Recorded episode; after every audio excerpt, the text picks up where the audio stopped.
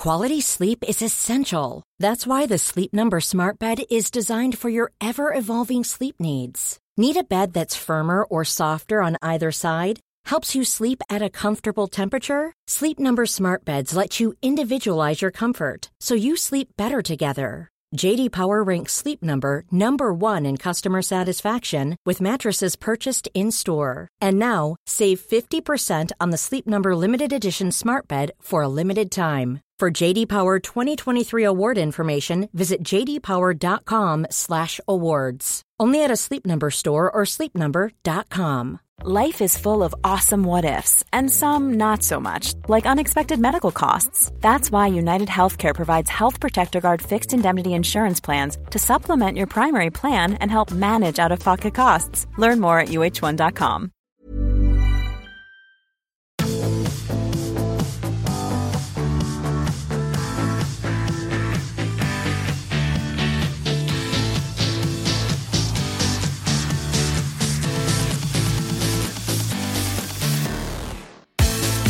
There might not be any fans, but it's still the greatest annual rugby event in the world. The Six Nations starts on Saturday. England are the current holders, but can Eddie Jones' side hold on to their crown, or will France, Wales, Ireland, or even the Scots make a tilt for the title? I'm Lawrence Dallaglio, and joining me today are Ruck regulars Owen Slot and Alex Lone. I'm delighted to say that we have a true rugby legend on the ruck, former Lions and Wales Grand Slam winning captain, Sam Warburton. Gentlemen, good morning to everyone. Hey, Lol. Great to have you on, Sam. Thanks for having me on. Great to be here. You're a proper times regular now. You've made it onto the ruck as well. I'm with the big boys now. Well, come on, Owen. What you really meant to say is it's nice to have a proper rugby legend on the show, really. Yeah, finally we got one. Gents, obviously it's a very exciting week. We're going ahead with the Six Nations, albeit in a slightly different environment. But before I start with that, Sam, lockdown. I mean, obviously I've chatted to you a few times. I guess it's quite busy in your household with your young kids running around. Yeah, lockdown has been pretty relentless for us with obviously all the homeschooling and stuff like that. But I've actually quite enjoyed being at home and having the time with the little one. You know, so I can't complain. There's people in much, much worse situations. So it's been busy, but it's a nice busy, yeah. Well, I'm sure you'd be looking forward to getting down to Cardiff. Yeah, so even without fans, I just can't wait to get back in Principality again, because it's been shut as it's been used as a hospital, you know, for the last best part of 12 months now, nearly. So even though we can go back there with no fans, it'd just be great just to be back at, you know, what is home of rugby back in Wales. That's with our opener against Ireland. So, yeah, can't wait for it to kick off and get stuck into that. The Six Nations kicks off on Saturday with Italy against France at 2:15. And then, of course, the 150th anniversary of the Calcutta Cup, England against Scotland at 4:45. And then the next day, Sunday, Wales and Ireland make their entrance from Cardiff. And that kicks off at 3:00. Alex and Owen, you guys have been very close to England and Eddie Jones. I mean, they are the current champions. They've won, I think, 3 out of the last 5 titles, albeit on points difference last time around. I mean, the autumn internationals, the Nations Cup, as it were, gave us a different brand of rugby from what we're possibly used to. Eddie Jones tells us that, you know, all these styles are all about cycles, really, and at the moment we're in a kicking cycle. But Alex, if I start with you, I mean, England are probably just about favourites given their form and the fact that they're the current champions, and maybe the fact that they've got 3 games at home. Do you see it that way?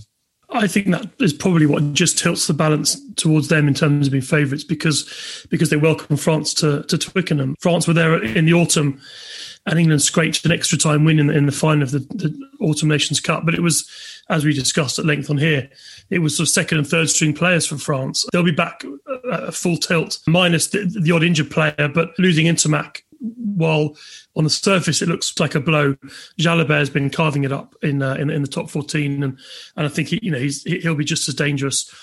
That looks like a pivotal fixture for me, France-England. I can understand why England would be marginal favourites, and it's one of those years where they'd benefit from having 3 home games, and the away games, which are often the most challenging, Wales away and Ireland away, this year don't look like being as treacherous as they have been in years gone by, just because of the respective situations that Wales and Ireland find themselves in.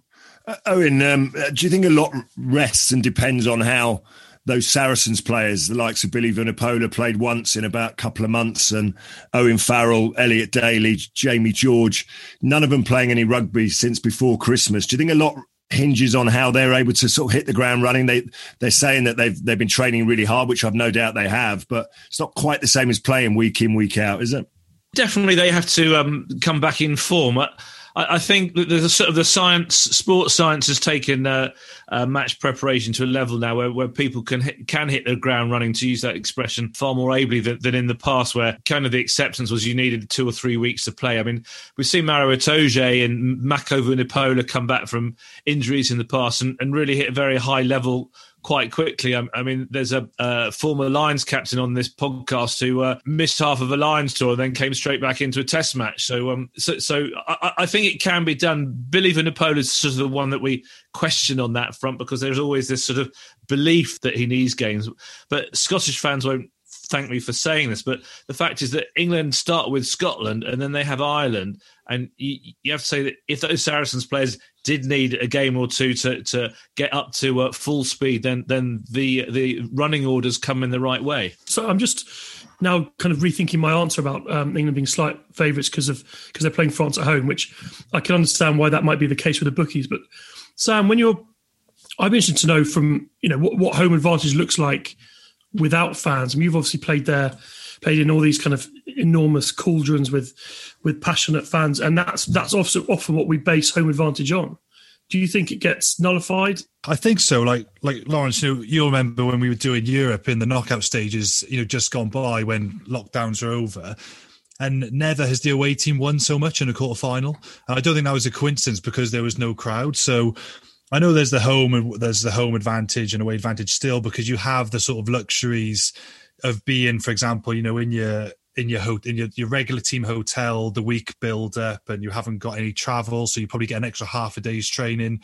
All these small things which can add up, but they're the small advantages of home advantage. But the main thing is obviously the crowd. So without the crowd, it would be interesting, because it happened in Europe where the away team has won more. I do expect to see probably a couple more away wins than normal, and it'd be fascinating to see Scotland as well, because they typically haven't travelled very well in Six Nations, and that's been their biggest downfall, and why, looking at line selections, why coaches haven't tended to go on with Scottish players, because they don't turn up when they go away from home, which is what a Lions tour is all about. So it'd be really interesting to see if that dynamic does affect the Scottish team, or whether they can travel better. So I don't expect home advantage to be as big a deal as it has been over the past years with no crowds. Sam, what do you make of England? I mean, obviously they are the champions. They're the team that everyone wants to beat. They've got, like all sides, a few issues coming into this championship in the sense there's one or two players injured, no Joe Launchbury, bit of a different look to them. But, do you still see them as the team to beat, or is it neck and neck with France? Yeah, I agree with Owen with, say that the 2 months, it would have been, December the 6th, since a lot of those Sarries boys have played. It's the same as a World Cup. So and they would have had a really tough, sort of pre-season type of training. So when you go into a World Cup, you don't play for about 3 months, and then you go into an international, it's a friendly fixture, but it's still an international quality fixture, and you have your warm-up games. So players are quite used to, and those guys have gone through a World Cup cycle, they're quite used to having a 2 month pre-season rolling straight into an international game, albeit it won't have the pressure of the Six Nations or World Cup warm-up, but they can do that. And I think if it's a younger player, they would need games, but those guys now, they're some of the most experienced players out there, in Europe and the world. So that they know what it takes to play international rugby. And I do think that the 2 months will be nice for them, and they'll come back, okay. And like you say, the fixture list as well, I think it sort of does favour them slightly, no disrespect. They're not playing France, for example, first game up, in which case it might be an issue. But I expect England to win. Yeah, I mean, I just think England are playing. I know there was that Autumn Nations Cup game, and people look at how France came to England and second, third string, but there's a different dynamic when it's Six Nations. There's different pressure on it. I think the French respond slightly differently to when there's a Six Nations game, when there's a lot of pressure on it. But I expect England, because they got France are close to it, but at the minute England have got unmatched physicality, which is what wins games more often than not these days. Alex, as a man who's closer to the England camp than anyone in the written press, that's for sure. I mean, England have got some challenges. No Mako Vunipola at loosehead, and it'd be interesting to see whether they go with Beno Urbano, I guess, or Ellis Genge. And the other interesting thing is, having only ever had two scrum halves in his squad ever, all of a sudden Eddie Jones has got three scrum halves. He's brought in Harry Randall. Mm. So I guess the key, you know, will the likes of Randall get a look in the Championship? Who starts at loosehead for you? And what's going to happen in the midfield? Because he's brought in Paolo Odogwu. Will he just go to the tried and tested sort of Farrell forward axis, or is there going to be a bit more chance for others to shine? I think that midfield combination is the key, really. Eddie, at the end of the autumn, eventually sort of conceded that for all the refereeing interpretations that he complained about on the slow ball, he did concede that England's attacking game had lacked cohesion. And I think, obviously, at the heart of that was he can't quite get the balance he wants in midfield when Manu Tuilangi's not around. And, you know, he tried Ollie Lawrence played, didn't do anything wrong, but the Farrell-Slade-Lawrence combination didn't quite spark. The Ford-Farrell-Slade combination didn't quite spark. And he's got Paolo Odogwu, who'd be he talked up really highly, which is very unusual for Eddie to big up a player, because his usual approach is to try and keep them below the radar and keep them, you know, it's a team first thing. But he did praise him to the hilt. So I just wonder whether at some point this Six Nations will see a slight reshuffle and Odogwu get a chance. Yeah, front row, they're missing their three most senior props. Sinclair's banned for the first game against Scotland.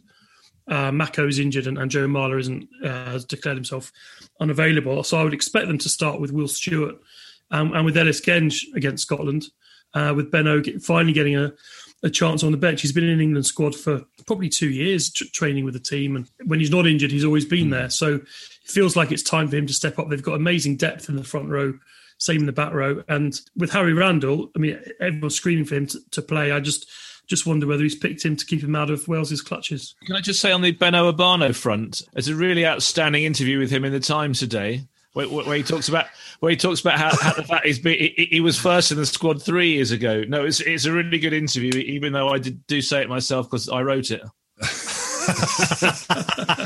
Very humble of you, Sam. As someone who seems to have a fantastic relationship with the referees, I'm fascinated to understand from your perception what you think the key interpretations will be, or what the things that are really going to be, you know, the watch outs for the players. I mean, obviously, I mentioned in the paper last week that the tackle height, I think, is is going to be a really interesting one, that they're going to continue to stamp out the high tackles. You know, no player wants to necessarily go in there and hit someone in the head, but we're seeing a lot of tackles riding up, and I think there were. You know, we saw last campaign how discipline can cost a team in championships. I mean, do you see the breakdown and the tackle height being the big areas?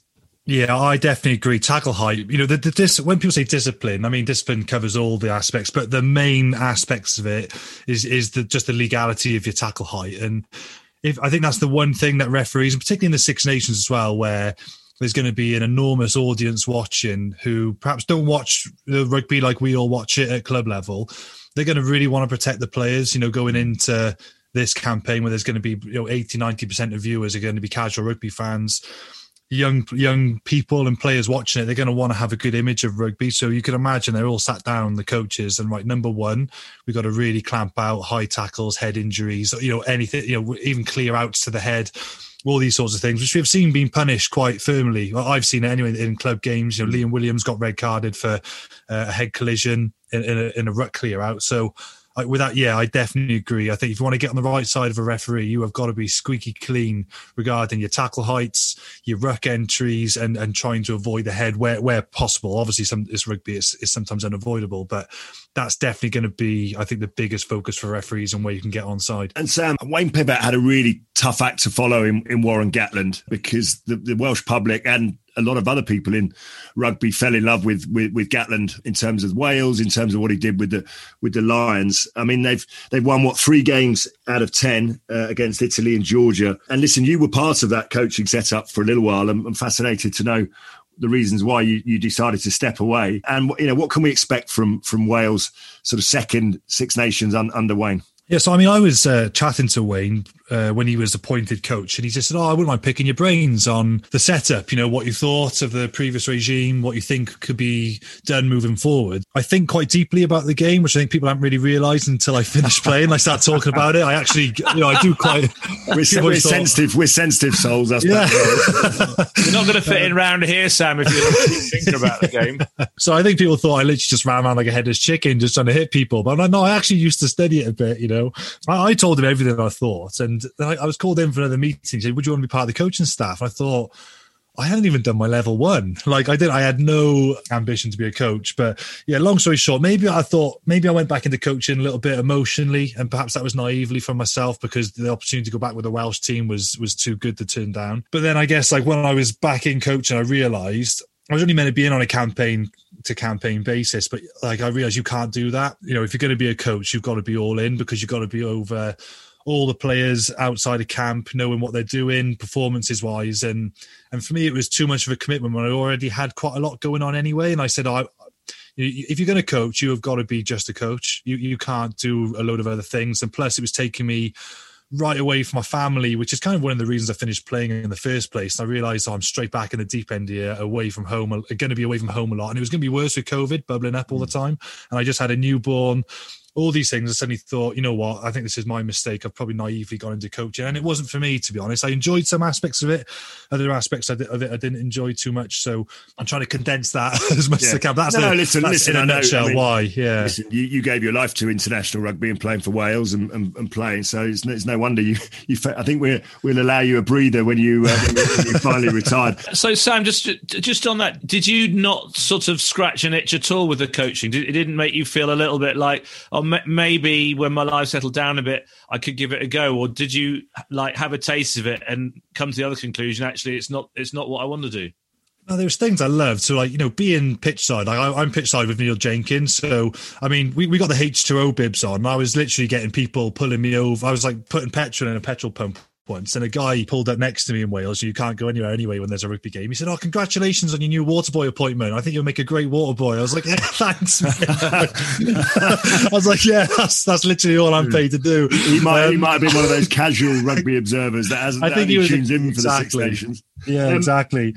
But, I mean, it was brilliant to be back pitchside again, and like with Neil Jenkins, who's such a passionate Welshman. I was loving it, you know. Like, I remember the Twickenham game was great, going back to England, and like you take some real, like I took some real pride in some of the things that, say like from a small perspective, like say when we played England, we only got turned over once in that whole game in Twickenham, and like, because that's something which I was, you know, that was my area of the game. I was really proud of that. And I would suddenly like go away from the game, even though I wouldn't talk to anyone about it. Like I was really pleased with how that went. So like you get those little wins as a coach, but as then like you weigh up the other options then of like say being away from home and things like that, it wasn't worth it then for me, if I'm being honest. As much as I love being part of the national team, maybe I naively thought it would replace playing, but for me, you know, coaching doesn't replace playing for me. It does for some people, but yeah, it didn't for me. Let's be honest, Pivot had a poor first 12 months. I mean, we can't dress it up any other way. There's obviously going to be a bit more pressure on him. Having Ireland at home and then Scotland away in the first two games, I think gives Wales as good a chance as they're likely to ever have to get off to a good start. You know, what are you expecting from them, and who are the key players from that Welsh squad? Obviously, Alan Wynne is captain, and you know, there's that balance between some experience and trying to bring some younger players through. No, you're right. Now is the time to deliver, and there is no excuses now. You know, teams have been together now for, even though there was the summer tour cancelled, you know, they would have had a good, can't think, maybe 10 games together. That's enough time. That's enough time now, you know. So yeah, now is the time definitely to deliver. But I'm thinking Wales literally have to win one of their first two games, because if they don't, you know, they're going to France last game of the campaign with potentially only one win against Italy. So because I'll be honest, you know, I'm a passionate Welshman. I'd love them to win, but if I got to be realistic about this, I can't see, and I'm sorry to say it to Welsh supporters, but I can't see us beating France or England and Scotland and Ireland and Wales. I think we're all kind of, well, Ireland convincingly beat us in the autumn series, and so did Scotland. So Wales aren't in a great place right now if you're looking at it on paper. And the thing is with Wales, I think we've always had, and I do worry whether 2019 was the last of the recent era, we've always had X-factor players who can bail us out. So, I mean, Toby Faletau and Justin Tippett were outstanding in our last game against Italy. But you look at all the British Lions that we've got, they haven't hit the heights that they've hit previously in the past 4 or 5 years or in their career. And we've got a couple of young guys coming through who I think could be like Lions bolters. They've got that potential. But the experience of the team, so when you look at the experienced players in England, they'll rock up and they play for England. The experience that we've got and the spine of the team that we've had haven't been playing as well as they have been. They haven't been having those X-Factor moments, and you need those X-Factor players. So, you know, for Wales, it's either going to be, are the youngsters going to significantly step up and become the new breed and the new iconic era of Welsh players, or are the Lions boys going to recapture some form and that's going to help catapult us a bit as well? So one of those two things has to happen for Wales to win more than two games, I think. Owen, I'd like to just talk to you about France because, you know, it's important that they're building and building and building. You interviewed Ibanez recently, and I know you enjoyed that very much. They've obviously got Fabien Galthié and Sean Edwards, who Sam knows and we all know a huge amount about. I mean, can they build on that form in the autumn? I mean, they've got Italy in the first game, then they get their real first test against Ireland, I guess, in Dublin. What do you see from France, having chatted to their manager Ibanez recently? Yeah, I think they will build. Ibanez was so passionate about it, and I thought it was really interesting that he said, I said, where am I talking to you? Are you at the training ground camp in Marcoussis outside Paris? And he said, no, we've gone down to Nice again. And he said, the reason we went down to Nice is because this project, which he calls Fabien Galthié, Ibanez New Era thing, they call it their project. They started in Nice in January last year. They took all this sort of extraordinarily new young generation of players down to Nice, and they did their fortnight's preparation down there. And he said, that's where it all began. That's where it all began. He said, so we decided we've got to go back there again to remind them that this was where the project began, and now we're going to take him on one step further. And you know, they did outperform all expectations in the last Six Nations, and now there are expectations upon them. But you've got to remember that they are such a young team that they're theoretically on that improvement curve that's still going up quite steeply. Everyone knows what's going to be coming at them now, but when you've got Dupont at your number nine, that doesn't often really help you. But so I expect more and better from them. As Alex said, they're missing Entomac, but the backup crew's not bad either. No, they're very good. I mean, Alex, it's hard to believe that they haven't won a Six Nations title for 11 years. That must irritate them and irk them somewhat. As Owen said, no Entomac, no Demba Ba. Demba Ba, he's a football player. No Bamba and no Woki. I mean, they're still in good shape, right? I mean, they've got some amazing talent. At club level, they seem to be producing, you know, big performances, with the likes of Toulon going well, Toulouse going well, Bordeaux. So you see them as a real threat. Do you think that game against England in March is the pivotal game? Yeah, I definitely see it building up towards that weekend. I think obviously Dupont and Entomac and that back line took all the plaudits really in last year's Six Nations. But I just think you look at the rock upon which, you know, they're able to operate, and players like Charles Olivon and Greg Aldrit are just they seem to have taken the French forward, helped to take French forward play to another level, and they were outstanding. And in any other year, either of them could have been Six Nations player of the tournament. I thought both of them in that back row were. And in terms of 11 years since they won the title, they must look at that Scotland game and rue that punch, which really cost them that game. They lost their heads a bit that day, and maybe a coach as wily as Eddie Jones will be looking at that and will realise that, a young team, passionate but potentially volatile, could they get under their skin? That could be a route to defeating them. But I think they're a year older, they're a year more mature, but they don't just have the stardust out wide. They've got a real rock-solid pack, and with some highly impressive players there. So, yeah, they'll be dangerous. I think that's really interesting about can we get under their skin? I think that's one of the hallmarks of this new team is that they're not that – they don't seem to come with the stereotypes of the French teams of the previous decade and a half, if you like, where they might just fall apart when it gets too hot, or they might be a bit flaky in the wrong situations. This is the new crew, and they've got Sean Edwards, who is thumping chipping away on the discipline, and two, they seem to have that sort of a different kind of self-belief about them. I still think there's always room for improvement, but I still think that from a S&C, from a fitness perspective, I think certainly in the tight five, the way that I watch top 14 rugby is just ever so slightly different. I still think they've got a little way to go if they want to, get their tight five forwards in the game, particularly in the last 20, 30 minutes when games are won and lost. But on the back of what we saw against England in Paris last year, where they absolutely battered England, do you see them being a real threat? Yeah, I was going to say, because I think Sean Edwards being added to that group, I think they never really looked at coaches outside of their bubble, their French bubble. And I've seen Sean Edwards speak to a Welsh front row player. And he said, if you sort your diet out and you're not so lazy, you could be a British Lion. And I'm pretty sure he'd be saying that across the French team. He won't mind ruffling a few feathers. And that's what I think France have needed. He will say, you're not fit enough to beat England, when he first went in. You're not fit enough to beat Ireland. You're not fit enough to beat Wales consistently. And that's been proven over the past 10 years.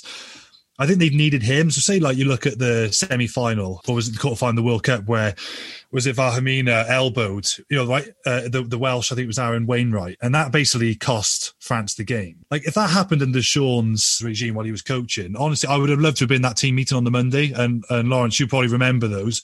You will call him out and make sure that no French player ever wants to do that ever again. And their discipline has been gradually improving, because that's such a massive part of the game these days regarding territory possession stuff. So I do think their discipline will get much better. And you can look at the fact that when they're playing England, it's the fourth weekend. For France, that's perfect, because if they were playing England first weekend up, England, I think, would be pretty hot favourites, because France coming back together, England are well knit. They're going to have three reviews, three previews and three games to learn from by the time they get to England. So Sean's defensive system, obviously, it'll take a game or two for them to get it all back in sync again. And they got Italy up first. That's a good game. They can get away with making a few mistakes. I remember Wales, when I was coaching them, we played Italy first up. We beat them by about 40 points, last season just gone. But we had some howling defensive errors. But we got away with it because it's Italy, no disrespect, and we might come on to that later. But so they can get away with that against Italy, but by the time they come to play England, those tools will be sharpened. So it's going to be a straight shootout, I think, between England and France. But the fact they've got Sean then to nurture them again for another 5 weeks before they play England will make that game even more tasty. Yeah, I do remember Sean Edwards and Raphael Ibanez coming together when Raf came to play for Wasps, and we had a rather poor performance against the Scarlets. And in the debrief on the Monday morning, Sean Edwards, as you say, Sam, didn't worry about anyone's reputation. He was absolutely climbing into Ibanez, and Ibanez came up to me afterwards and said, I couldn't understand Sean's accent. He's from Wigan. What was he saying? I said to him, I know him perfectly well that he could understand what he was saying. I said he was saying that basically he thought we'd signed Raphael Ibanez, the captain of France, 99 caps, but it appears that we've signed an imposter.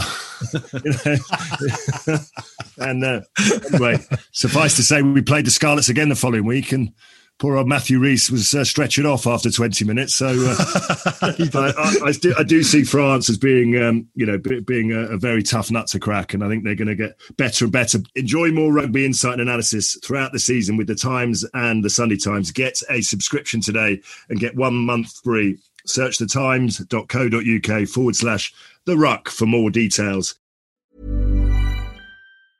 There's never been a faster or easier way to start your weight loss journey than with PlushCare. PlushCare accepts most insurance plans and gives you online access to board-certified physicians who can prescribe FDA-approved weight loss medications like Wegovy and Zepbound for those who qualify. Take charge of your health and speak with a board-certified physician about a weight loss plan that's right for you. Get started today at PlushCare.com/weight-loss. That's PlushCare.com/weight-loss. PlushCare.com/weight-loss. This is Paige, the co-host of Giggly Squad, and I want to tell you about a company that I've been loving, Olive & June. Olive & June gives you everything that you need for a salon-quality manicure in one box. And if you break it down, it really comes out to $2 a manicure, which is absolutely insane. It's also so easy to get salon-worthy nails at home with Olive & June. The difference between how your nails used to look when you did them yourself and now with the Manny system is a complete game changer. The best thing about Olive & June, too, is it's a quick dry. It dries in about 1 minute, lasts for 5 days, and full coverage in up to 1 to 2 coats. Visit oliveandjune.com/perfectmanny20 for 20% off your first system. That's oliveandjune.com/perfectmanny20 for 20% off your first system. Cool fact, a crocodile can't stick out its tongue. Also, you can get health insurance for a month or just under a year in some states. UnitedHealthcare short-term insurance plans, underwritten by Golden Rule Insurance Company, offer flexible, budget-friendly coverage for you. Learn more at uh1.com.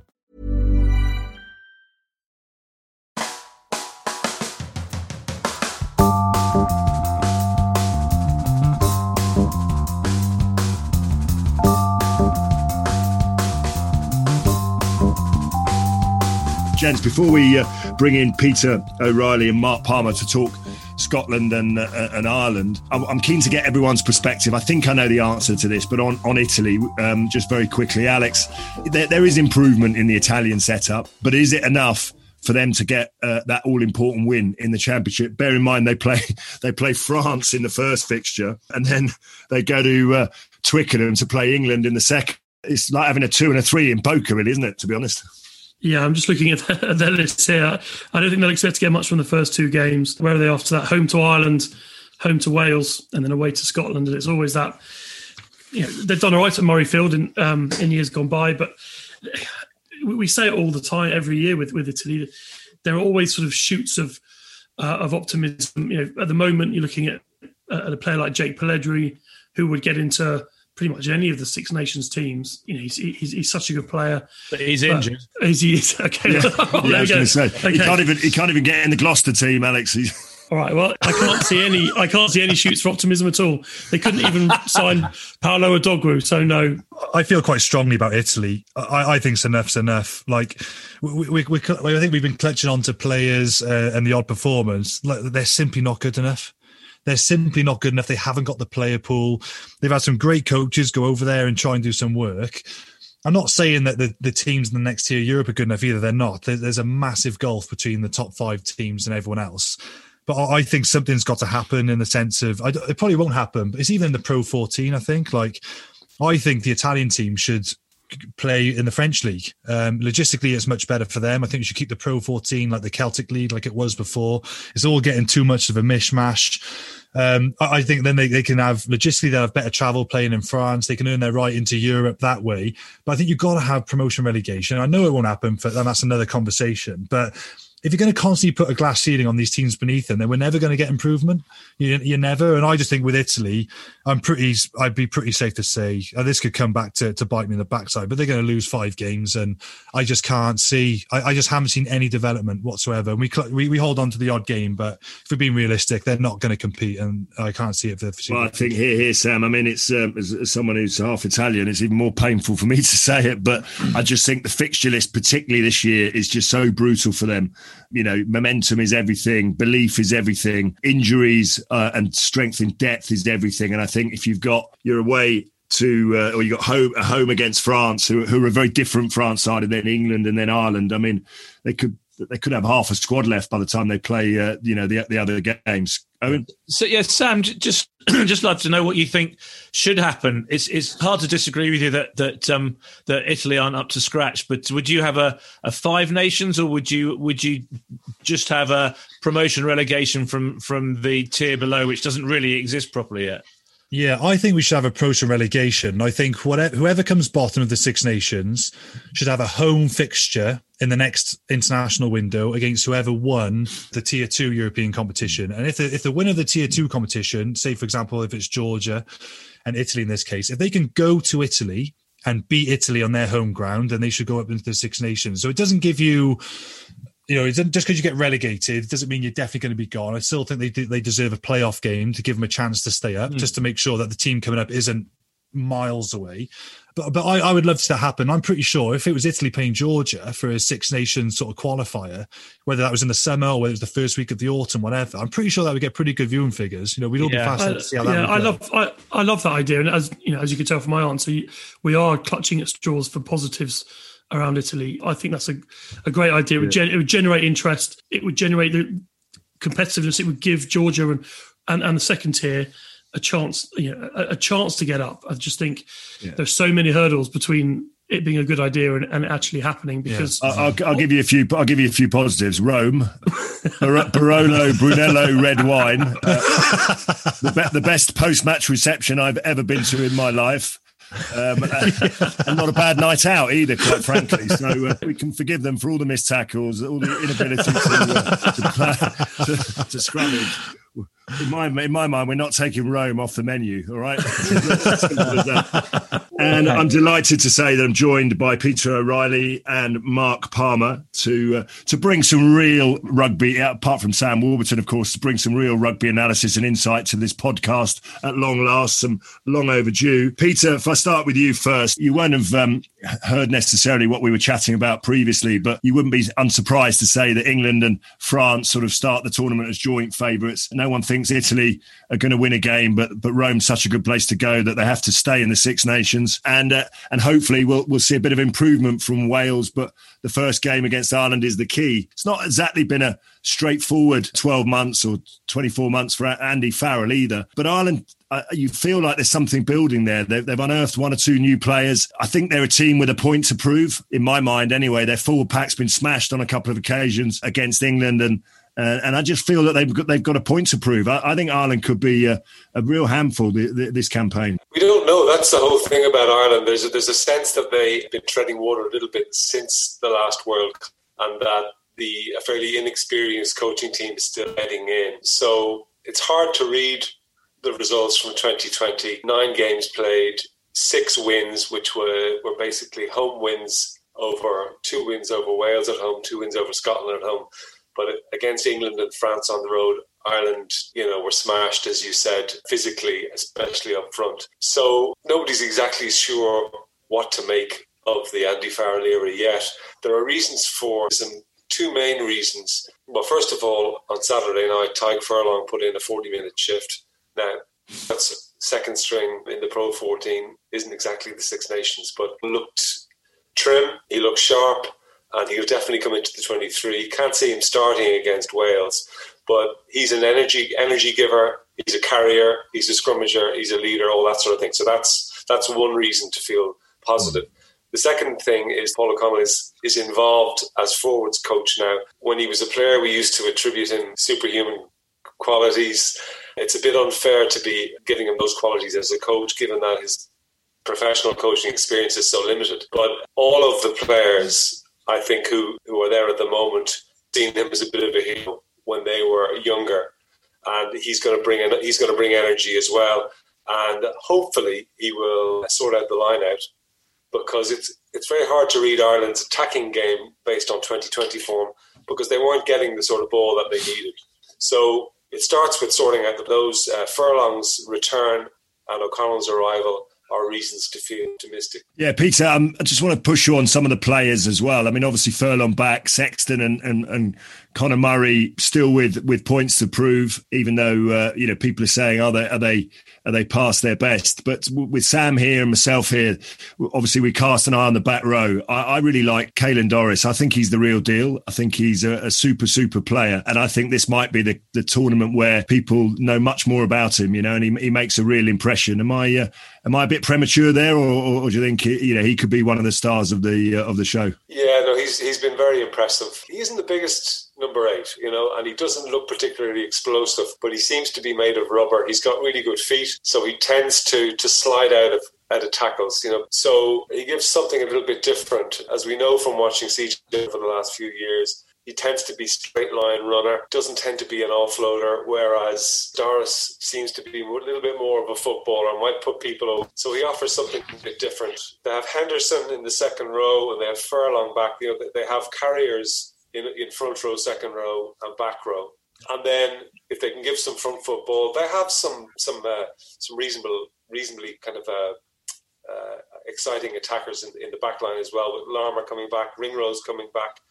James Lowe is yet to prove himself at international level, didn't look up to it at Twickenham, but for Leinster, when he gets front football, he can be devastating. Mike Catt has been given a bit of a pass as attack coach because the back line hasn't been given any quick front football, but if they can manage to do that, then it might be a bit more of a handful as an attacking force. Mark, I'm going to come on to you yourself and Scotland. Obviously, Finn Russell is returned, all is well, very peaceful return back to the squad.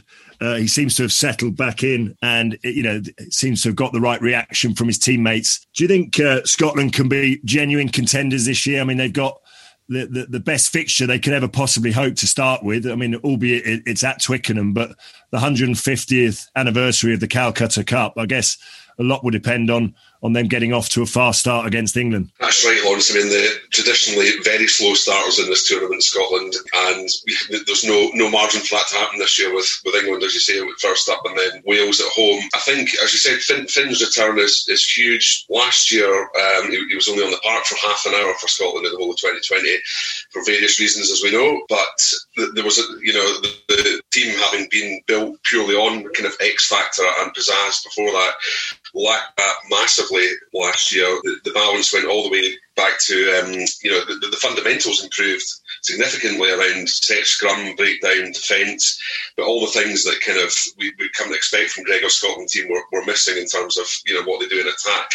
Finn's obviously a massive part of that, but you'd also be hoping for some more assistance from the other boys in midfield as well, which is where I think the arrival of Cameron Redpath is a huge boost potentially. He seems to be very much on the same wavelength as Russell, and having that sort of second distributor there will hopefully help them bring the back three into play. You've got some great guys there in Hogg, Van der Merwe and Darcy Graham, but they weren't particularly well serviced last year, or certainly consistently, and the hope that having an extra pair of fans in there for Finn and an extra pair of eyes as well will hopefully take some of that burden. Sam, what do you make of Finn Russell? I mean, obviously if everyone was picking a Lions team, he'd certainly be part of that conversation. There's obviously that kind of whole risk-reward kind of ratio with him. I was saying yesterday on the telly that I'd like his highlights reel, but I'd like Owen Farrell's trophy cabinet, really. I mean, what I'm saying is that Finn Russell does things that no other player can do, but does he do enough to win games?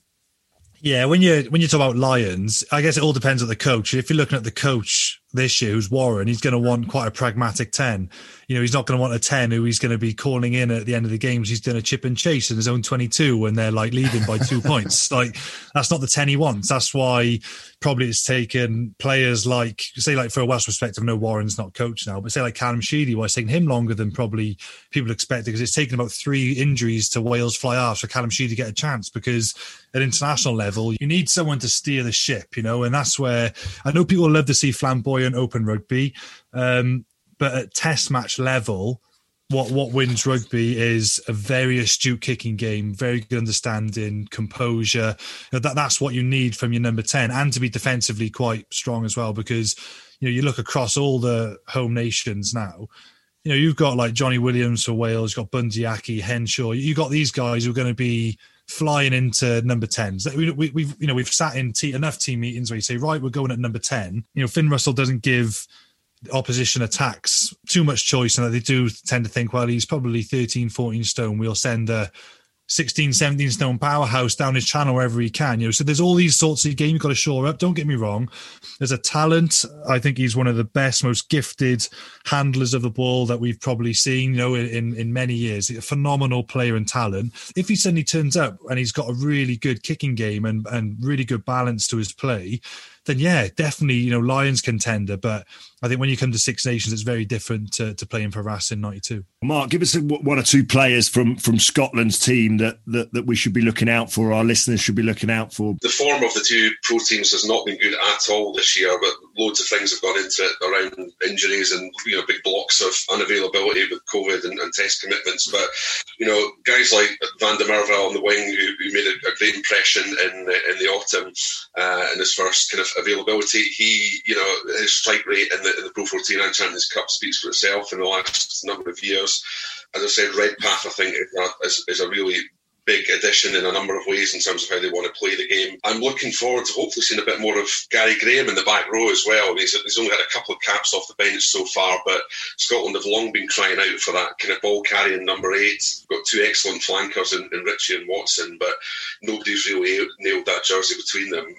But I think he has the sort of abrasiveness and the energy and the all-round game to do that. So looking forward to seeing a bit more of him too. Peter, on before I come to Owen and Alex on Ireland and Scotland as well, from your perspective, obviously they won 3 Ireland out of 5 under Andy Farrell last season, losing obviously to the two teams above them. But I mean, what constitutes success for you? I mean, you seem to think, and many people say, well, we're not quite sure what we're going to get from Ireland. I think they're going to surprise a few people really this season if they keep everyone fit. But what do the Irish public want from Andy Farrell's team? The Irish public has got used to a level of success which certainly wasn't around when I was growing up. It's 2013 is the last time that Ireland finished in the bottom half of the Six Nations. Since then, they've had a Grand Slam and 2 titles. That's 3 titles under Joe Schmidt. So levels of expectation are pretty high now. So if Ireland weren't to finish in the top half, questions would be asked about whether Andy Farrell is the guy that should be taking them towards the next World Cup. If they finished third, that mezzanine level just below England and France, I think that will be acceptable. And if they produce performances against France and England, if they play a bit of rugby against France and England, again that will give reasons for hope. If they were to pick England or France off, like say France second round coming to Dublin, none of that French team have ever won in Dublin. Not that I know home advantage is diluted now, but say they were to pick France off in that game, and maybe at 4 out of 5, then you're talking about they've turned a corner and there's a renewed optimism. So I think third is acceptable. Anything in the bottom half, then we're, all bets are off. We're asking questions. Alex and Owen, just a quick word on Scotland and Ireland respectively for you. Alex, go with Scotland against England. I mean, I guess, if they get off to that good start, then it could be an interesting campaign. Yes, I mean, if they get off to that good start. What I found interesting listening to those guys when Peter was talking about Ireland and, the mezzanine level, and if they finish third, they start against Wales. And that's pretty much what Sam was saying at the start of this conversation, that that first game, Wales-Ireland, is huge in terms of where those two teams could go in the remainder of the championship. And I think you start with England, Scotland and Wales, Ireland. The tournament gets off to a rapid start. But for Wales and Ireland, it could shape the rest of the championship. And Owen, I guess the question I probably should have asked Peter was, why can't Ireland play like Leinster? And will Mike Catt get more out of this Ireland backline than possibly we've seen in the last couple of years? Their problem since Farrell's taken over is their forwards haven't dominated and provided the kind of ball that they need. I mean, that's what Pete was saying. That's why Mike Catt sort of had a bit of a free pass yet, and people haven't been able to really assess his contribution because he hasn't had much ball to play with. I think that whole Ireland project has really sort of been becalmed in their first year. And I'm sure they know that, but they have this. The problem facing Andy Farrell is he hasn't been able to move on the halfbacks into the next generation, and that's largely because he can't identify who the next generation is. Well, the other slightly controversial question, which is probably not for this pod, but the second best fly half in Ireland is Paddy Jackson, without a shadow of a doubt, and for lots of reasons, he one playing outside of Ireland, and secondly because of his previous court case he probably won't get picked for Ireland, but if anyone who saw him play yesterday and has been watching him all season, you've got to say that he's a worthy understudy to the likes of Sexton and possibly Billy Burns. That's a really interesting point because they've been waiting for Joey Carbery to come back from injury, and he seems to be just permanently mired there. They can't find someone good enough to step up. And as you say, Lawrence, Paddy Jackson's been playing really, really well, and he's got plenty of caps from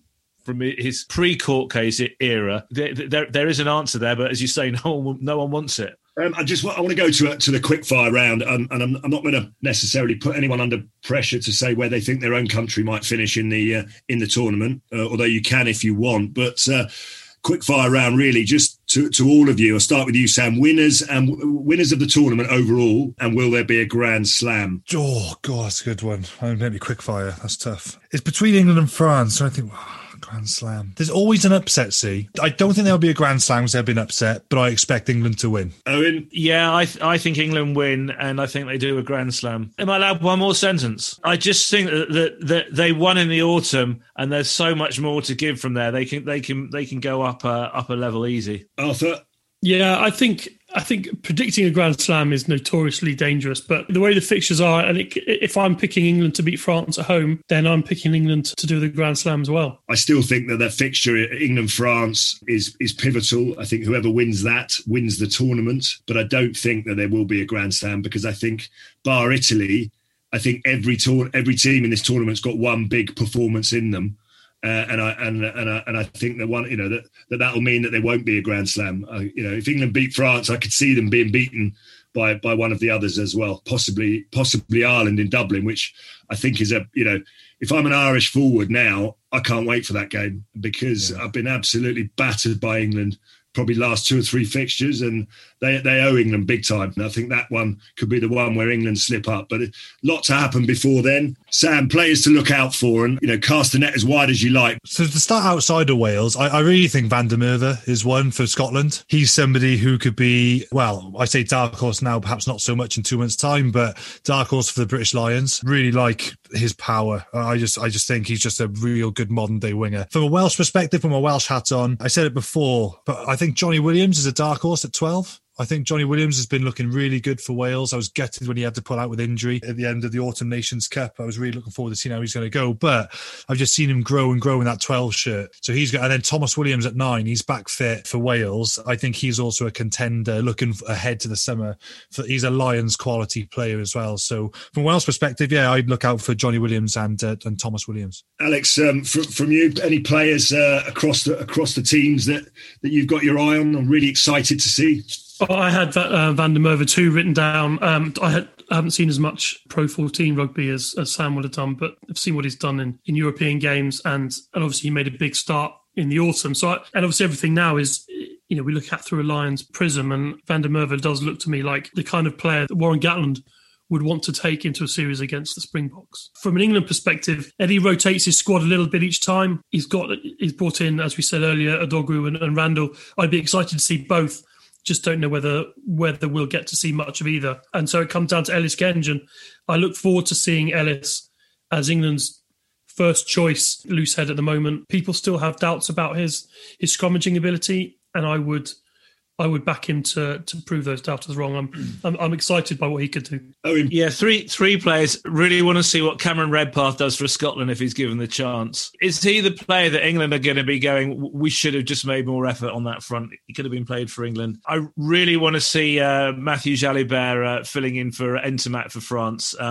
Entomac was brilliant, but Jalibert was the sort of the golden boy before Entomac had come through into senior level. So Jalibert will be interesting. And for England, Sam Underhill, unavailable. Does that make Ben Earl a first choice for the back row? Possibly. There is a kid who is absolutely desperate to show how good he is, and I think he's very good indeed. Well, just from my point of view, for the star value, Maro Togi, I love watching him play. If he can carry on that rich vein of form, I think for France, often when players get awards, we tend to sort of overlook them really. But Anton Dupont is just gold. He's absolute gold, and I agree with you, Jalibert, and also Damien Penaud as well. I have to say, I love watching him play.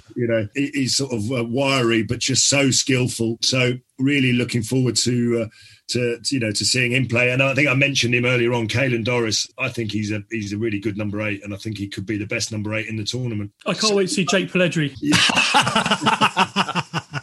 Well, you'll see Jake Pellegrini because he'll be sat a couple of seats away from you watching the game, Alex. Well, there you have it. All of our ruck experts have spoken, which means that probably that all of it is irrelevant and nothing like that will happen. But I'm sure all of you are looking forward to the Six Nations kicking off with Italy against France, 2:15 on Saturday. My thanks to Sam Warburton, Alex Lowe, Owen Slot, as well as Mark Palmer and Peter O'Reilly. The Ruck will be back next Monday when we'll know who are the winners and the losers on the opening weekend of the Six Nations. If you've enjoyed the show, please subscribe and leave us a review.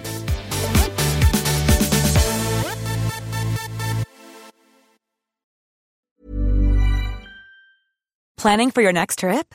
Elevate your travel style with Quince. Quince has all the jet-setting essentials you'll want for your next getaway, like European linen, premium luggage options, buttery soft Italian leather bags, and so much more.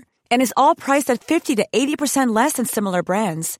Plus, Quince only works with factories that use safe and ethical manufacturing practices.